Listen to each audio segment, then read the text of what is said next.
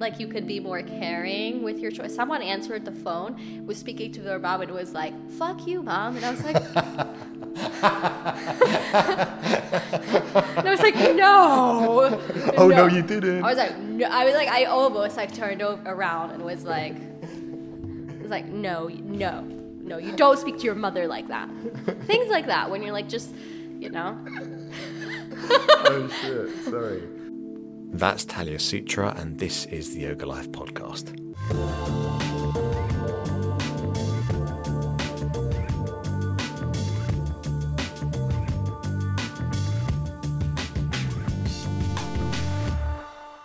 Good day to you.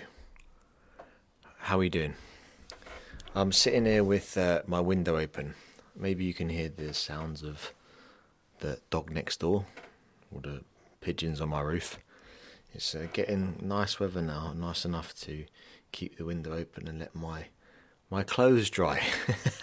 Just some extra information for you there. I want to start out with this. Start off with a shout out to Vicky Lee Lawler. So hopefully she doesn't mind me mentioning her name.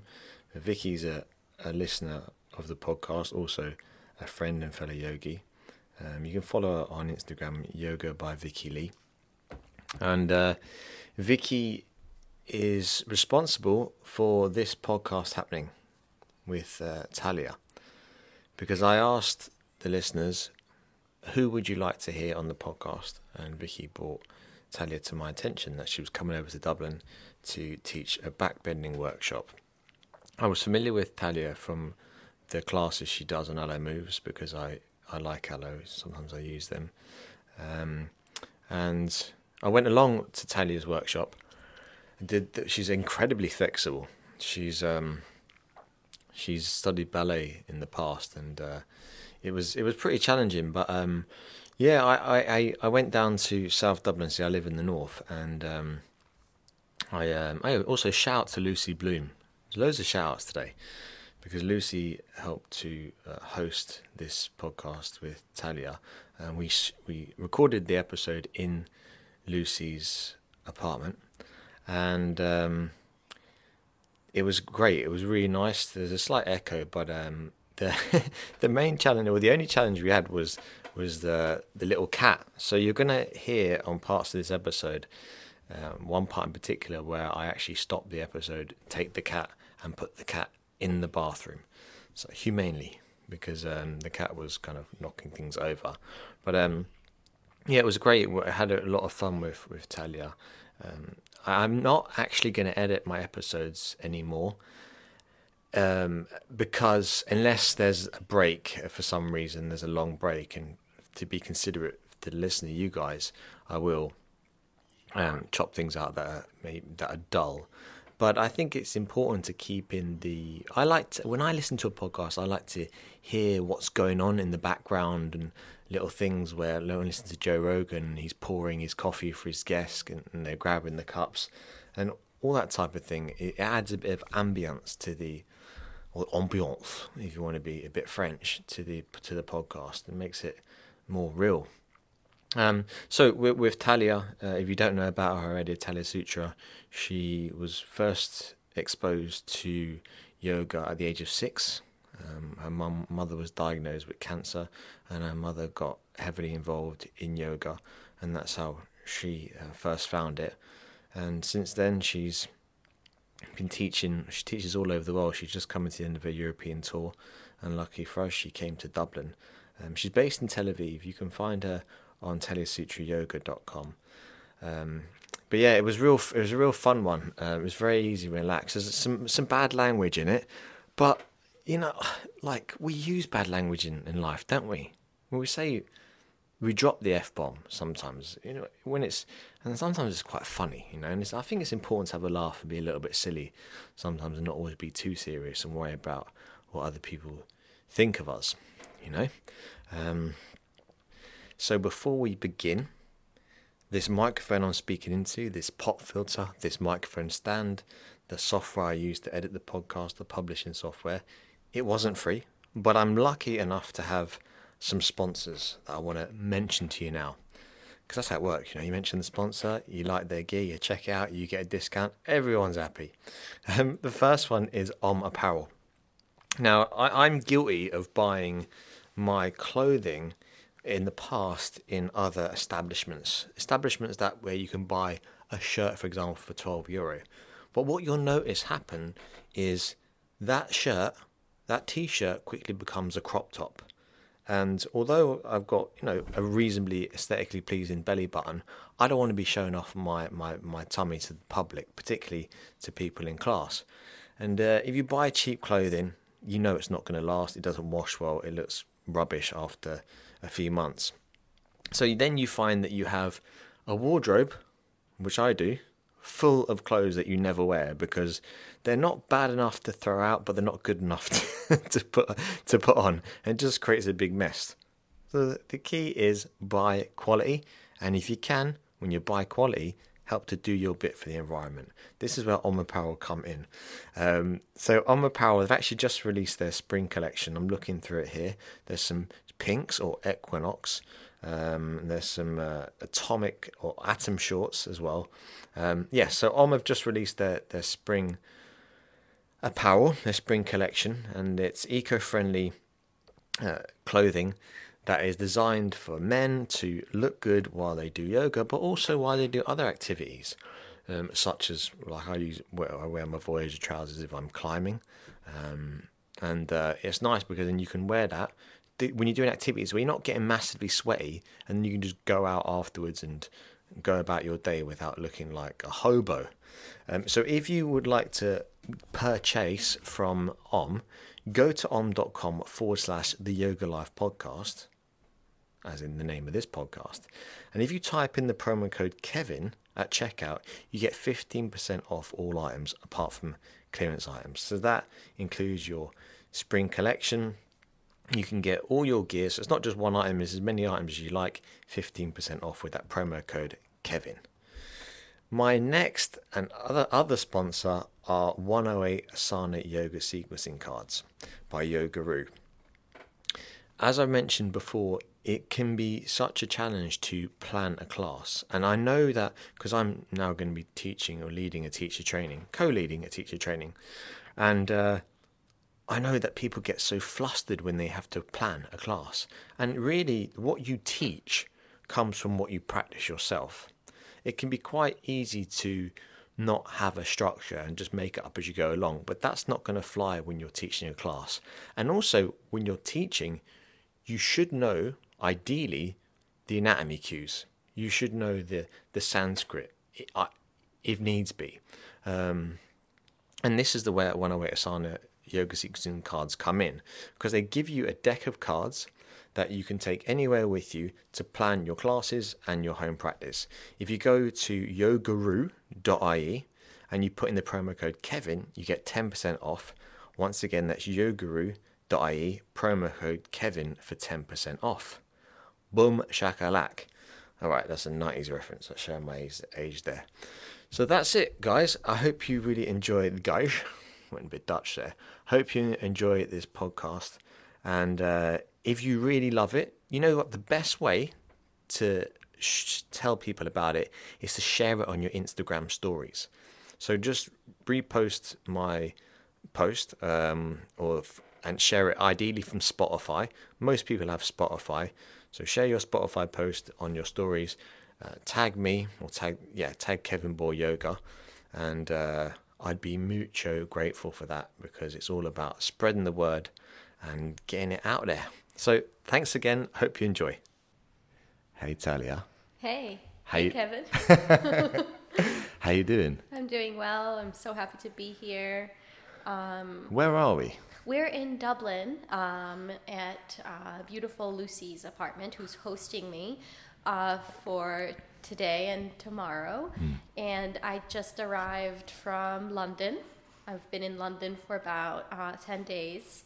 Uh, my husband's family is is based in London, so we're uh, staying there. And I was teaching last weekend. I had three classes I taught in London that were so beautiful, and mm. this is my first time um, sort of making my way across to, to Ireland. First time, first time in Ireland ever. Yes, yes, first time. Sorry about the weather. I actually find it really beautiful and romantic. Maybe because, you know, coming from Tel Aviv where it's like usually always like sunny and bright, there's something kind of um, magical about about the weather here and it, similar to the way it is in, in London too.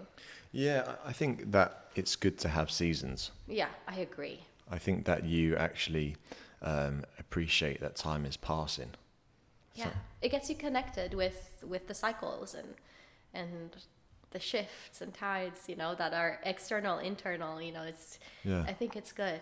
Yeah, I agree. And even if you were to say live somewhere like California, I mean, yes, it sounds really nice and because it's always hot, but nature, is, I mean, like it doesn't seem like a great place to live long term now because of the fires and stuff. You know, um, I'm getting heavy straight away. yeah. So celebrate the rain, peeps. Um, but yeah, welcome to Dublin. As- Thank you. yeah, I'm actually not from, from Dublin. I'm from I'm from England. But um, you you are from Israel, but you lived in the States for seven years. A little longer than that. Okay. Um, so I um, I moved to the United States when I was uh, just about to start the fifth grade, and uh, we moved as a part of a diplomatic mission. Uh, my Oh. dad was um, in politics in Israel, and he really wanted to kind of leave that world behind for good reasons. And um, instead of going deeper into that world, he was he agreed to take on um, a sort of diplomatic position in the United States, in New York. So we knew that we wouldn't, uh, you know, we weren't like moving for good to the U.S. We knew that it would be probably around five to seven years, and that's how long we were there for, about seven years with my family. So I moved back to Israel with my family when I was. Um, starting 11th grade and i uh, entered the american international school so i continued with my american education. It was like a little bubble american bubble and it was nice because i met people from all over the world diplomats from all over the world um, in that school. And when i graduated i went back to new york and I, Oh. yes and then i started um, uh, my fine arts degree at School of Visual Arts, and um, and I was there up until three years ago. Oh, so you just moved back to Israel three years ago? Yes, yeah. So I was in I was in the U.S. I was in New York. Um, I dropped out of art school when I decided that I had to teach yoga. I have to. Yeah. You were compelled. Yeah, I know. I, I knew it was it had to be like uh I couldn't not do it. So it it was like not even like yeah, I think I'll do this. It was like I have to do this. Um, so I dropped out of art school because it became very clear to me, and um, I was teaching yoga, and I think living a set. Eventually, I think, in, in maybe like five years ago is when I started to travel around a little bit more, and but my base was always in New York, um, and then. Um, I moved three years ago when I met Ezra. Ezra is English. That's your husband. My my husband, yes. You're Ez- married? I'm married. Um, not living in sin. You're married. yes, I, I am married. Still living in sin, but married. and um, he he's English. We both happen to kind of cross paths somehow in in Israel, and um, and then I ended up there three years ago. okay. Um, one second. I'm going to move the mic a little bit closer to your, your face. That's all right. Yeah. You can cut that bit out. Sorry, I know it's right in your face. um,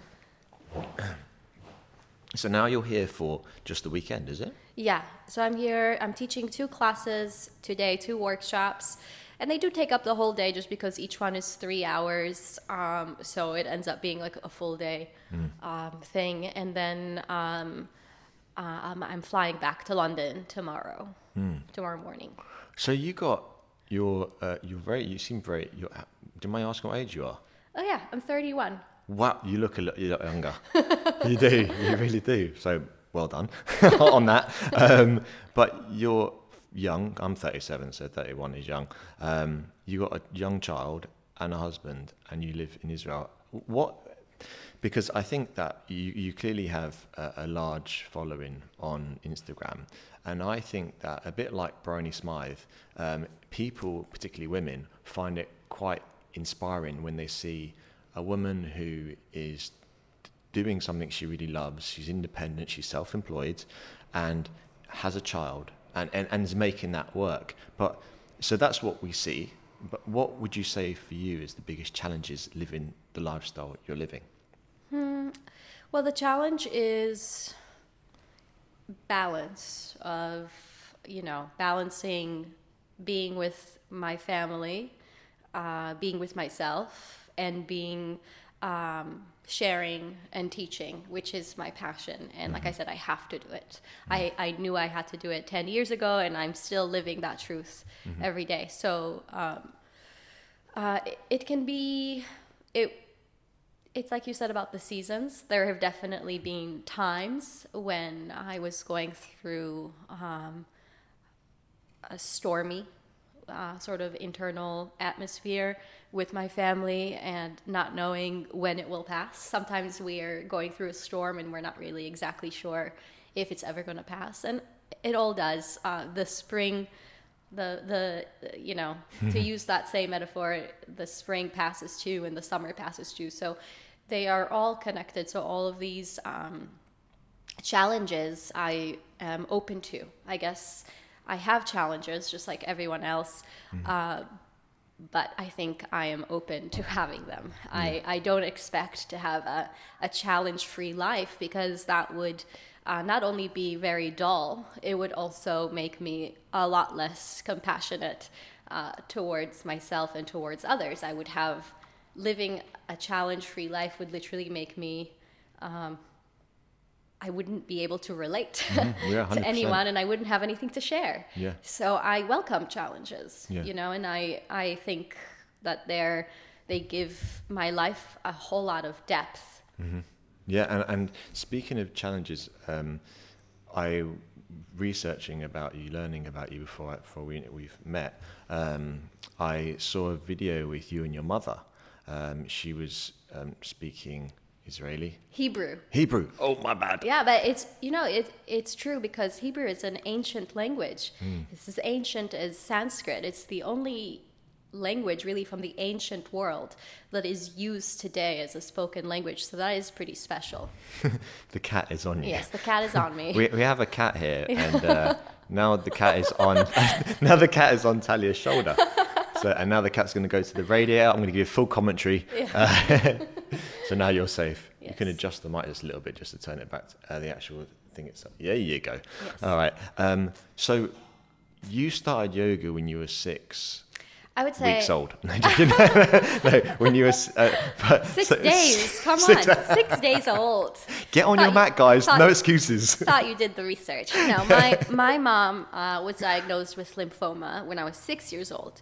Um, and like I said, my dad was in a sort of public position. He was a mayor of the town where I was born, and um, my mom um, having I think by the time she was my age, she already had four kids. Um, Whoa. Yeah, and she's an incre- I mean, she's incredible. I, I speak very often on how uh, she's a naturally present, positive, glowing person. She's always been that way, but I think she's also the kind of person who's so strong that even if something maybe is a little difficult, she doesn't know how to say, "Hey, I need a break." Like this is too much.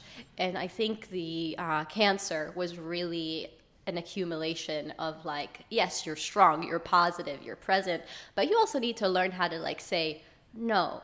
And like, I need a break and I need to acknowledge some of the feelings, some of the challenges that are in my life because it doesn't matter how awakened you are to, um, the magic of everyday life as she is and always has been you i think what she struggled with when i was young is really saying i'm having a hard time too i can be happy and have also kind of a hard time so um, That's okay.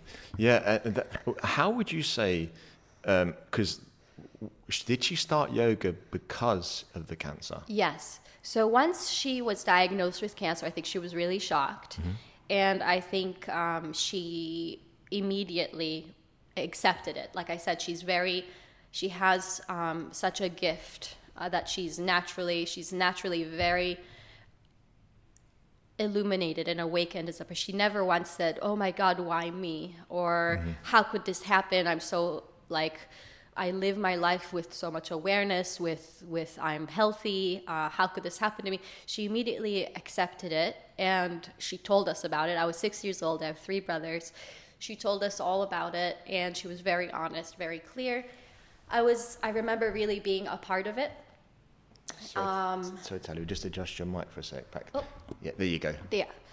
So, um, so she was very honest and clear from the beginning, and she uh, essentially changed her lifestyle accordingly. Uh, she started uh, staying at home much more, uh, meditating, getting books on anything from the chakra system to breath and uh, yoga, yoga asanas and going to hatha yoga classes. This was 25 years ago, so it was very different. Yeah. Especially in, in Israel. I mean, not to say that there aren't wonderful yogis that come out of Israel, there are, but um, it wasn't like we were in, you know, uh, Santa Monica or something.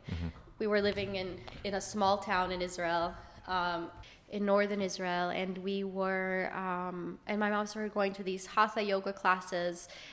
I was clear i mean when when your mom may go to yoga classes maybe it captures your attention for a little bit but my mom was i was always so close to her and she, I, she was dying. So obviously everything she did it made me very present. That when death comes into your life you become aware of life a lot more of like little things eating together holding hands. Everything became really saturated because my mom was dying um, her hair was falling off. She became thin. She became pale. She was at hospitals a lot.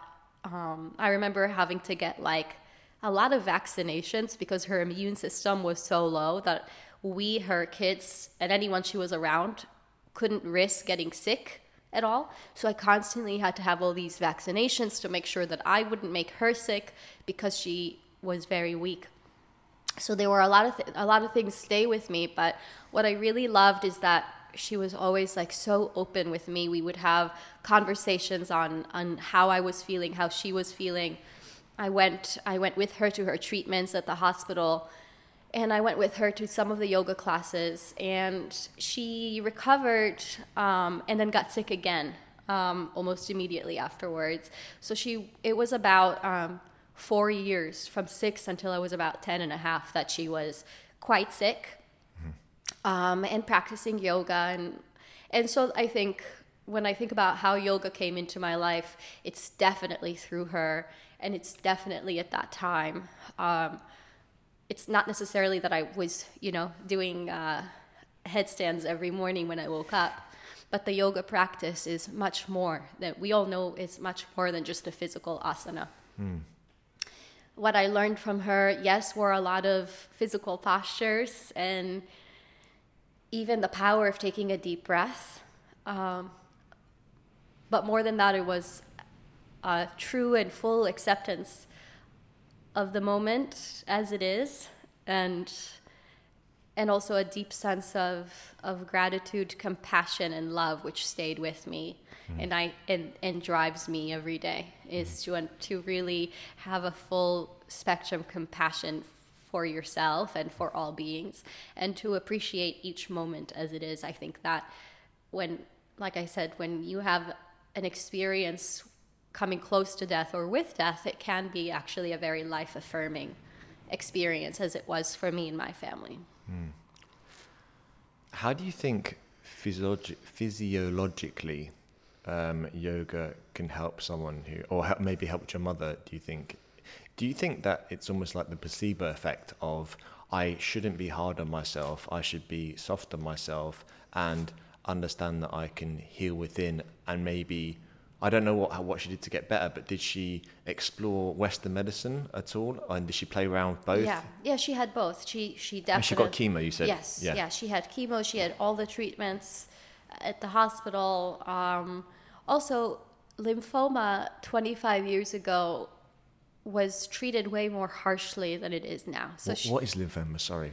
lymphoma it has to do. It's a cancer of the lymph Oh, nodes. okay, that makes sense. Yeah. Yes. Yeah. So um, the treatments were quite harsh. Whereas, like I think now it would have been a little different, but it was very, very harsh chemotherapy, um, and I mean, for her, I think she she's very connected with her body, and it felt a lot. A lot of times, it felt like poison. I remember the treatments at the hospital. It wasn't even the cancer itself; it was like the treatments that would make her feel disconnected from her body, and almost like there was like poison, something foreign running through it.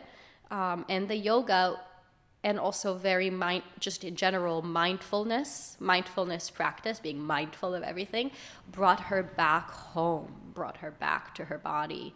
It's like t- it's like i said taking she knew the effect of a few deep breaths.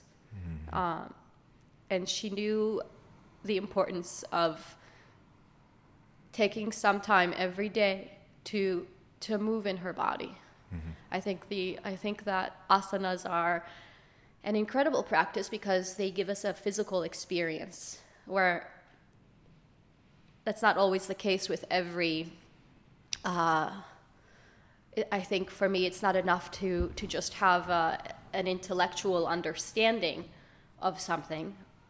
I think the realization part is is quite almost a physical experience it happens in your whole self. And I think asana is a great tool to really appreciate that ex- that we can't just take anyone's word for it or just understand things just in our thinking mind, but really to experience liberation as it happens in the moment. That epiphany of freedom that happens in the body. Mm-hmm. And so I think you know, for her, I can't speak for her, but I think what it was was it made her feel more free. When you feel that something is happening to you that is out in your own body, that is mm. out of your control, I think asana and mindfulness in general gave her a feeling of coming back to herself and and to feel that she was back home, mm-hmm, to mm-hmm. feel that she had some sort of connection to herself, and and I think that's what also helped her get never feel like a victim in her life. You know, she never had a victim mindset. She went on while she was very sick. She would go and visit cancer patients. A ca- She was a cancer patient herself. She would go and visit other cancer patients. She started writing in the newspaper um, weekly inspirational pieces on using mindfulness techniques, helping people. Um, Small things about breathing, uh, about movement, about taking time to be very present. She did all that 25 years ago. I mean, it's like the equivalent of like the little Instagram captions she did in the local newspaper. You know, it's very, very beautiful. And then she started a nonprofit organization to help cancer patients. She did a lot while she was sick. She actually, t- and, and so for me, again, it, that is the power of yoga, is that someone could have been uh, completely identified with the, the illness, completely believe that this now makes them a victim to life. And she went completely the other way, where she became more illuminated than ever. And she did heal. By the time we left the US, she was healed. And she still, you know, she has to get a checkup, I think, every six months. She's at the hospital to get checked out again. And so it's always a part of her life now. Uh, but but she's you know she's still practicing and she's still glowy and she's still happy and we're going to celebrate her 60th birthday um, in uh, july Oh, nice. That's great. Um, but I think the power of breath cannot be underestimated. I, I mean, I was listening to Wim Hof on the Russell Brand podcast just last week, and it was he was saying how Wim Hof was injected with a bacteria. He was uh, there was some stu- university in America, so the doctors actually studied him, and he was injected with this bacteria, and then they studied how through breathing he was able to generate antibodies to fight off the bacteria. And not just him; they did it for other people as well. So it just shows you that not don't have to be um, some demigod to do it. Anyone can do it, and breath is incredibly powerful. I, when I interviewed Max Strom, um, he wrote the um, A Life Worth Breathing. He said that men who have a loving men who are married are far less li- likely to die of things like coronary diseases than men that are single. Um, and I think being loved and loving yourself, and that sounds a bit cheesy, but sh- showing yourself compassion is go, can go a long way, and not feeling like you, you are you are a victim. Um, and I, I I think that's that's the really the message that people we should get across about yoga is that yes, it is nice to do physically impressive things and to push yourself and to challenge yourself physically, but it's really it's a it's a mind state, isn't it? You know.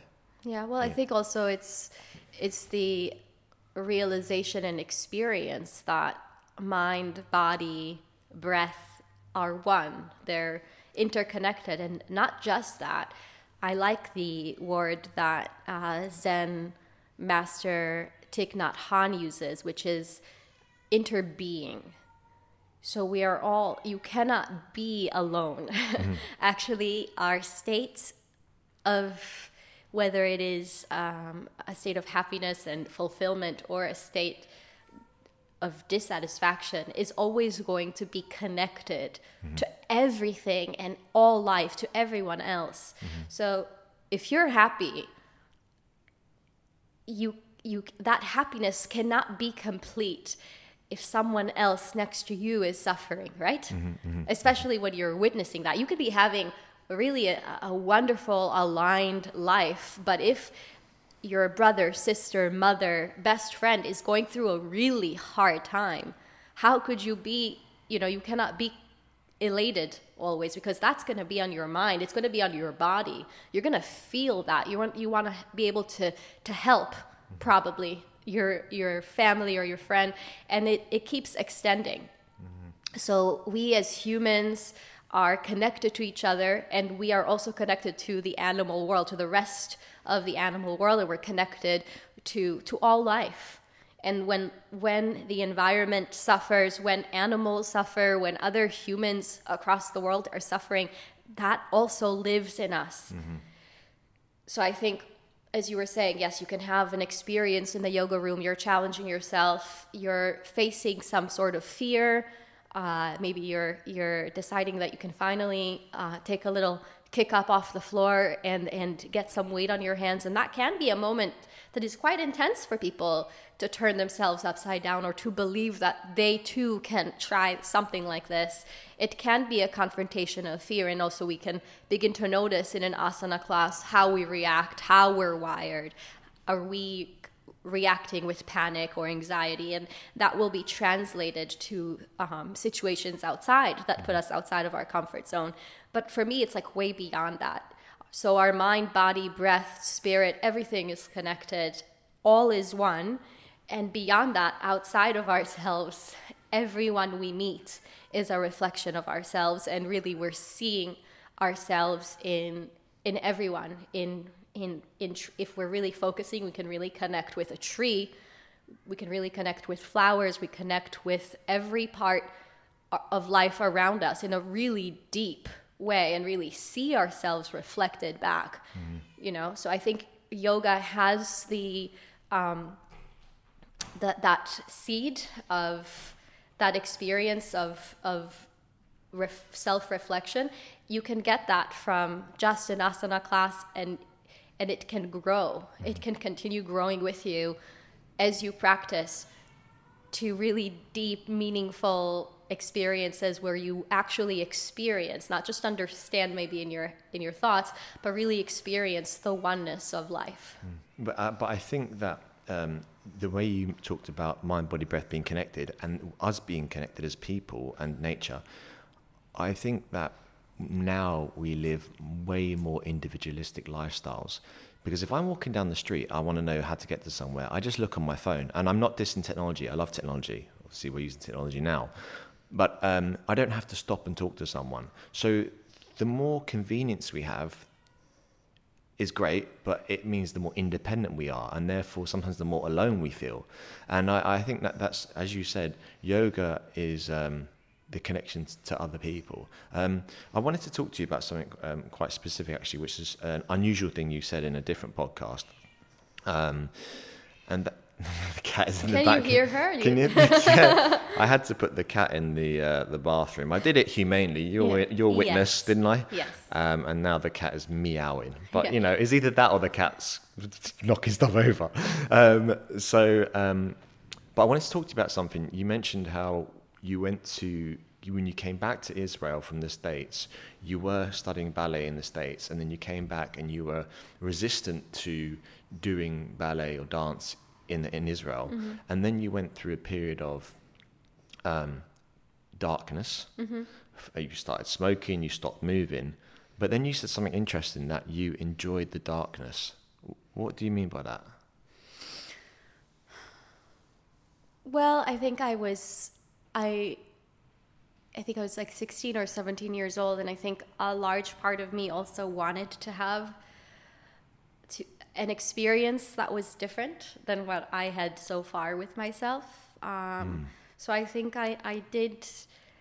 I think I was going through a hard time because um, I had a very strong discipline from the time I was 11 years old until I was 17. I was um, uh, very, very committed to dance and um, um, really saw myself not just in the future, but in everyday life. I gave everything I had to that discipline.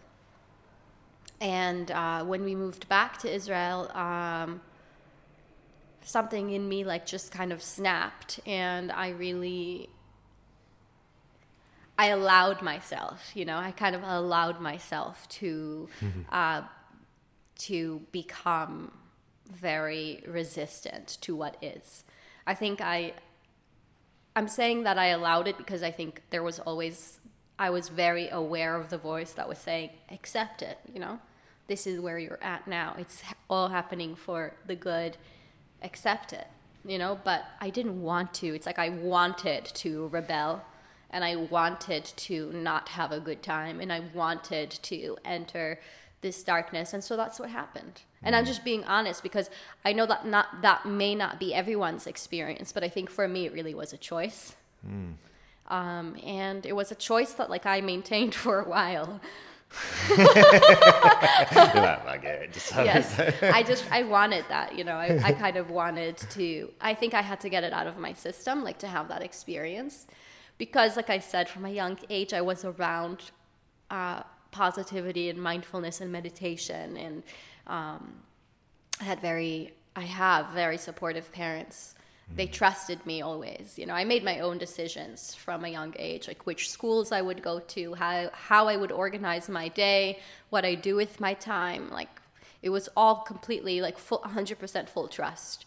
So i had i really it really was a choice. I, it was a choice to be like uh, essentially giving everything around me the middle finger and and it was very different. I think it was kind of like even for my mom who's like very patient and very supportive i think even for her it was like a very like she was like what's going on with you? Like it, was very hard for her but i think um i think it's something like i said that it was a choice for me and i think that it it probably allowed me to um the the return to movement and yoga for me because when I went into art school, I definitely continued with that approach. Um, I didn't really move around very much. I definitely experimented with a lot of drugs, with not treating my body um, the way I would now, certainly not. And um, yeah, so I think it, it gave me when I did choose to to walk away from that because it was a choice. It was a choice, and then after a couple of years, it becomes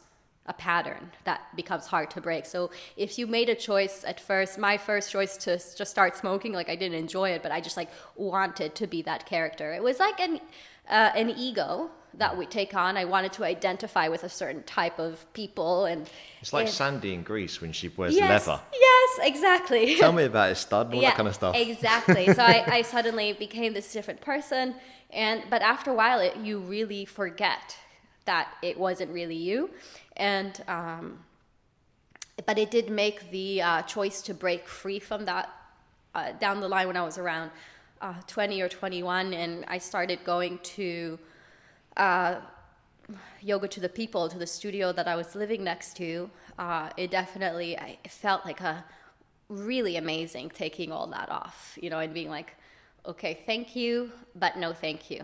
You know, I don't, I don't need, I don't need to be this person anymore. Like, thank you for the experience, but Yeah. I'm done with that now. You know.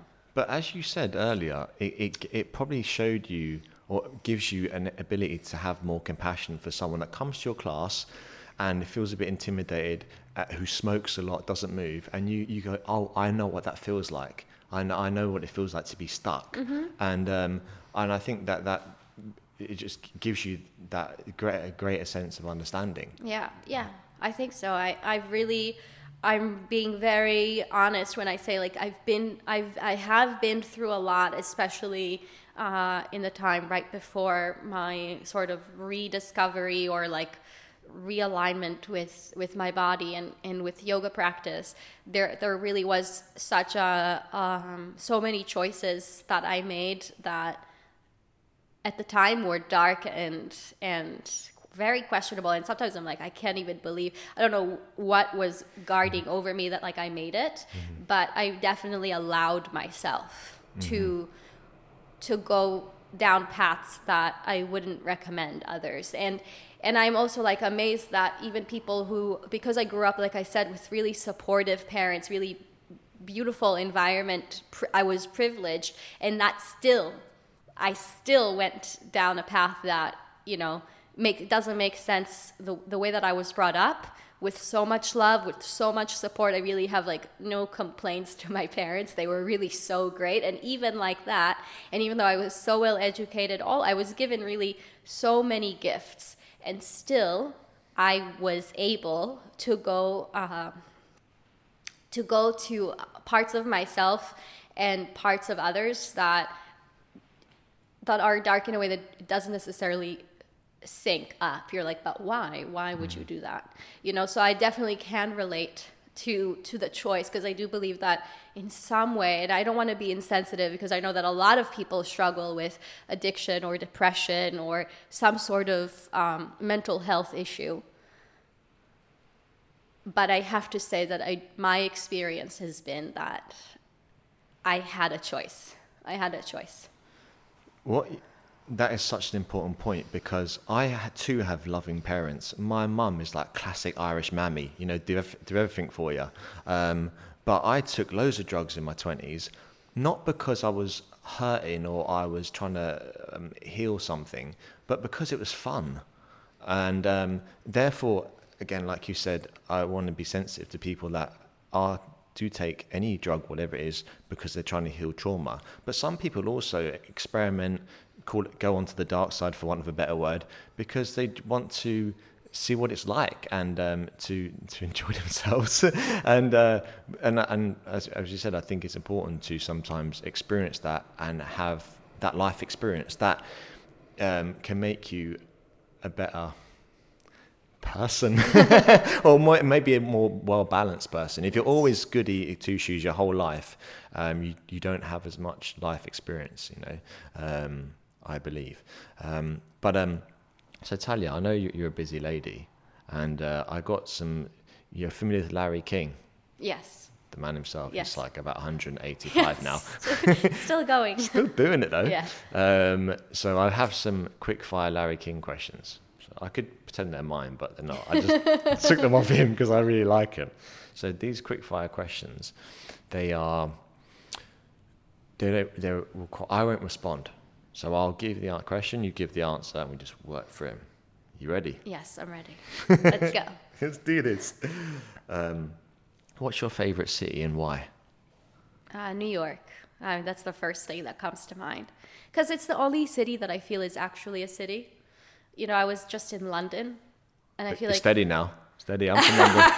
I, I know. I'm sorry, but I have to tell you, it's not a city. Newsflash: It's not a city. It's like, it's like six cities kind of mixed together, but not even. It's like six suburbs all connected around a tiny little piece that maybe can be called a city, like city center in London. Yes, that's the city. But then they include like giant like suburbs. Yeah. It's like a part of London, and it's so confusing to me. Yeah. So uh, New York City is a city.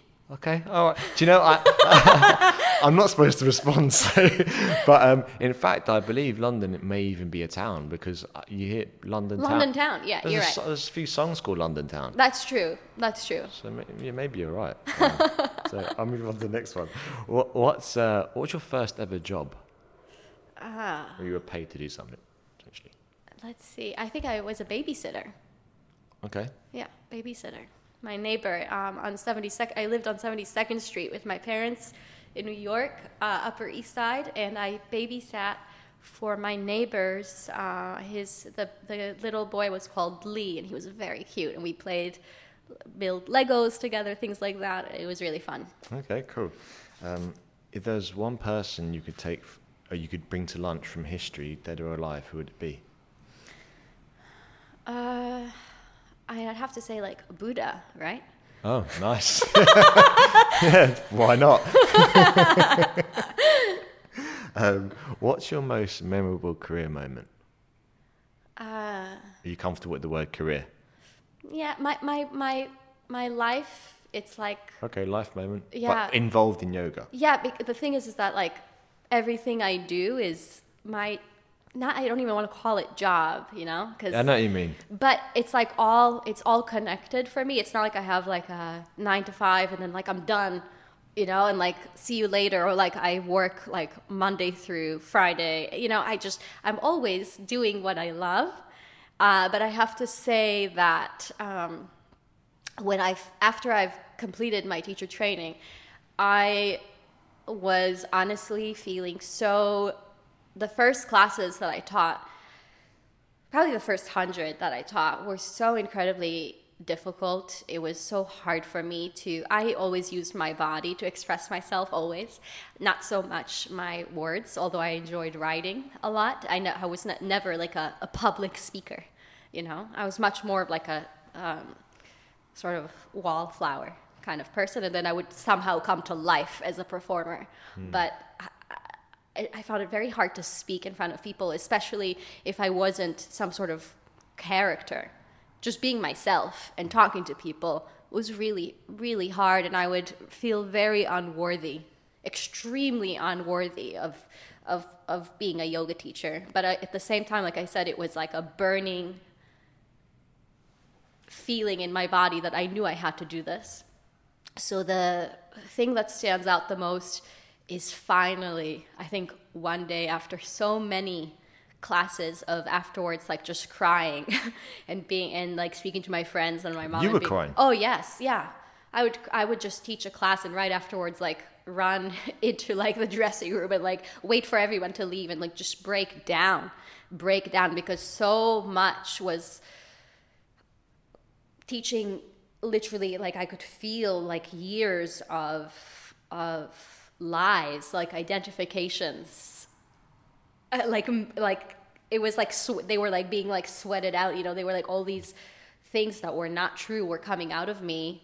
And it was a it was a really hard process. So i would say the beginning like the transition from not teaching to teaching and being very secure in my voice that really stands out as the hugest thing. Like that that transformation to being okay with who I am Yeah. and and really accepting that like that was a huge thing Oh, that's that's cool. Nice. Um, you, you, you're a very pleasant person. I've only known you for an hour, but uh, but um, what's your biggest pet peeve? um,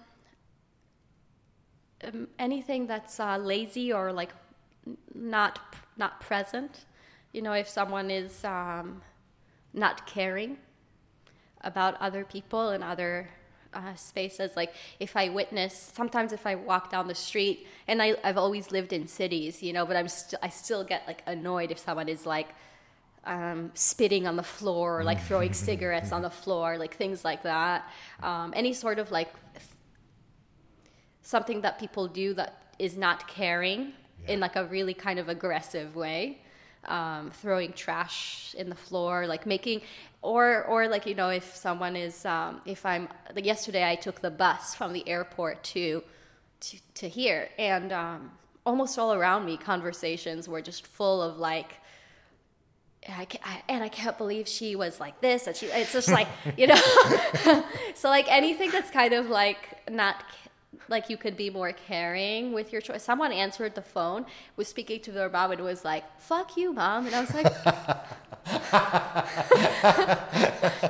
and I was like, no. Oh no, you didn't. I was like, no. I was like, I almost like turned o- around and was like, was like, no, no, no, you don't speak to your mother like that. Things like that when you're like, just, you know. oh shit, sorry. Fucking hell, I wasn't expecting that. yeah. I remember I told my mum to fuck off once, and I was like, that that she got the see Irish mums would do the wooden spoon. It's a, a thing. It's like a, I don't, you know, like a, wood, a wooden spoon. Um, I don't know what they do in Israel, but Irish old school Irish mums like to give you a little whack with a wooden spoon. So if I heard the wooden, I heard when I said fuck off to my mum, the wooden spoon drawer started to, I heard it rattle, and I thought, no, I ain't doing that again. So um, yeah, don't tell your mum to fuck off. No, don't, don't do that. know what I Wooden mean? spoon or not, that's not okay. exactly. Um, okay. Oh, this is a good one. I got three more, by the way. Three more questions. Um, if you could travel, no, uh, yeah, if you could travel back in time to when you were eighteen, and you had a minute with yourself, what is the one piece of advice you give?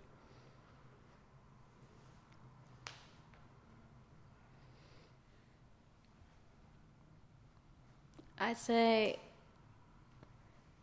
you don't have to you don't have to run away so much. You know, it's just I would say if I had a minute, I would just say slow down, take it easy, and you're okay. You're okay. Mm. You know, you're okay right now. Hmm. So I don't know if that I don't know because also I'm thinking of like 18 year old self. It's not like I would be like you have to be careful what you're saying to an 18 year old. Certainly with me, I was like I told you I, I made a choice that I was going to be very um, edgy and and like uh, I wasn't easy to speak to. I think I would just say, hey, slow down, and you're okay. Take it easy, and that's it. I don't because because you know I don't I appreciate all the experiences I've had. So I don't know if I would like want to be like, hey, like stop what you're doing completely. I'd just be like, just slow down a bit, okay? Yeah. Just like because I think that's really important. I think sometimes when you're young, you really get lost in in this constant like hectic energy um, and and it's hard to remember to just be still to just to feel yourself again to come back to yourself again so yeah Perfect. It's a really good one. I- I'm saying this is a really good one. I, actually, they're not my questions. I'm not complimenting myself. My questions. they're, they're straight from Larry King. Um, I hope I don't get sued for this. Things we get wrong about you, or people get wrong about you. So then when they meet you, they're like, oh, well I, i'm quite short so when people meet me they're always like oh oh uh, you look ve- you look way longer in your photos uh, but so it's like, that's but a I, I'm about like I'm about like five one and a half or five two. Depend. I think it depends on on the day. Uh, but uh, I'm quite small, not very big. So people when they meet me are shocked that I'm quite small. And then besides that, I think. Uh, People have this. I don't know where where this comes from, but this expectation that you know my classes are going to be like, okay, let's start with five handstand scorpions. Like uh, that's never going to happen, you know. So like they're actually also really surprised at um, how they feel during my class, and that I I really tend to be quite. Um, um, I think I think from what I've heard from people, they they feel they don't even know what happened, but it felt really great on their bodies, and I think like that's something that a lot of people think you have to be um, advanced, you know. And I'm using like like quotations here because I don't even know what that that word is like so easy to manipulate So and true. yeah, you know. But but I really think I teach for everyone, and and that's something that maybe people get wrong. Nice. Last question. Sad. Um, if you weren't a yoga teacher, what would you be? Um, well, I did go to art school, and I do enjoy um, making things. I like. I used to really, when I was in art school, what I like to do is um, um, I know this might be really shocking, but I was really interested in myself, and so I did a lot of uh, self portraits. So I was always documenting. I still do that with Instagram, which is really fun. I, I like to document my, my life and my practice. I did a lot of that using cameras. Um, even back in, in high school, I used to really document my face and like just things I was doing. Um, so I would probably be doing somewhere something in the realm of um, of visual arts, although I always connected it also with cameras. I was also an actress for a while, so I studied some acting and I did a little bit of acting um, growing up. Um, so probably some something that had to do with uh, um, expressing myself through visual arts, and then maybe as well uh, something to do with camera. I was always very into both being in front of cameras and also being behind them. I really enjoy also capturing uh, and recording others. Brilliant answer. Talia Sutra, thank you so much. Thank you, Kevin. Hey! Thank you. That was wonderful. Really fun. Boom. There we go. Many lols with Talia. Lovely person. Hopefully she comes over to Dublin again very, very soon. Right. So, last but most definitely not least, just a few little things. First is Om Apparel. Spring is sprung. Summer is coming up. Get yourself some shirts, some shorts, maybe some Dharma pants. 15% off when you use the promo code Kevin at your checkout. So that's 15% off all goods apart from clearance items. And uh, you can let yourself get yourself looking a bit dapper, whether you're a fella or you know a fella. You'd like to spruce up a little bit.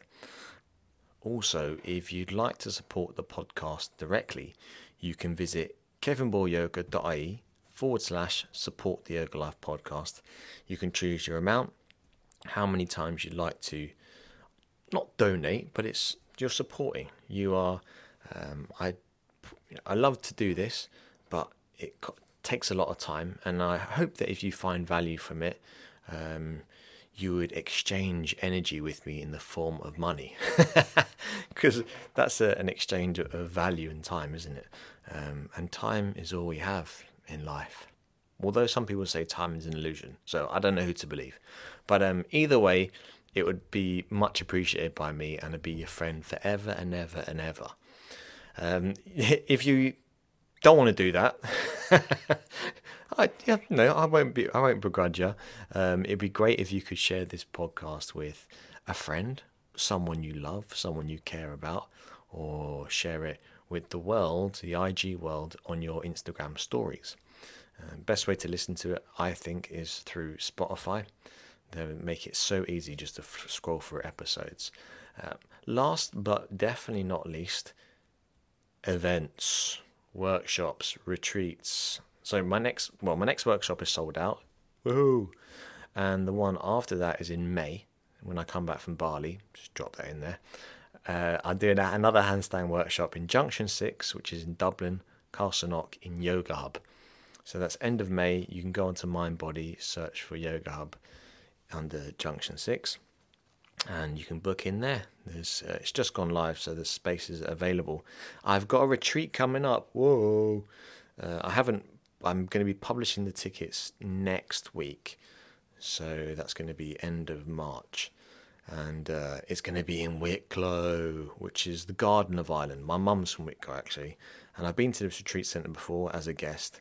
It's lovely, hot tubs, hill walks, mindfulness, yoga, and that's going to be in September, middle of September, and uh, tickets coming soon. You can go to keep an eye on if you follow me on Instagram, Kevin Ball Yoga. That's the best way to keep up to date. Um, but all retreat information will be on kevinballyoga.ie forward slash retreats when I post it. As always, thank you so much for everyone. You listening wherever you are, cooking, I was going to say cooking dishes, cooking, doing the dishes, or driving your car or bicycle. Even though don't use headphones if you're driving a bicycle because it's dangerous.